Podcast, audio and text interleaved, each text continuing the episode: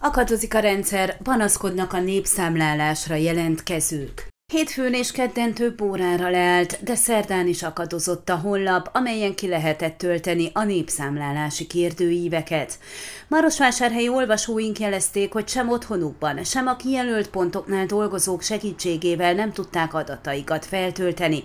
Különösen bosszantónak nevezték, hogy órákig várakoztak a sorban, de a számítógépes rendszer leállt. A Székelyhon megkeresésére a Maros megyei statisztikai hivatal vezetője, Joan Matej elmondta, jól ismeri a problémát, de sajnos ők Vásárhelyen, Maros megyében semmit nem tehetnek. A számítógépes rendszert Bukarestből működtetik. Ott szükség esetén módosítják, javítják.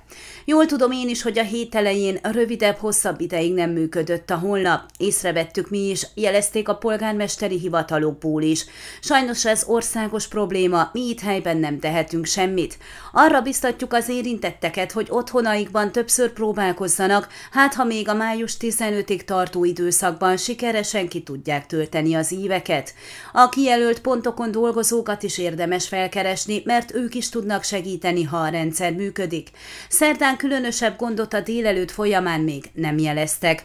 Megkérdeztük, lehet-e szó arról, hogy a fennakadások miatt meghosszabbítják a népszámlálás önkitöltős szakaszát, de az igazgató azt mondta, erre nincs esély és szükség sem, hiszen ezután folytatódik a népszámlálás. A megbízott személyek otthonaikban keresik fel azokat, akik az első szakaszban nem számláltattak meg. Maros megyében egyetlen polgármesteri hivatal sem jegyezte, hogy gondok lennének a terepező népszámlálókkal. Mindenhol találtak megbízható embert, aki elvállalta a munkát.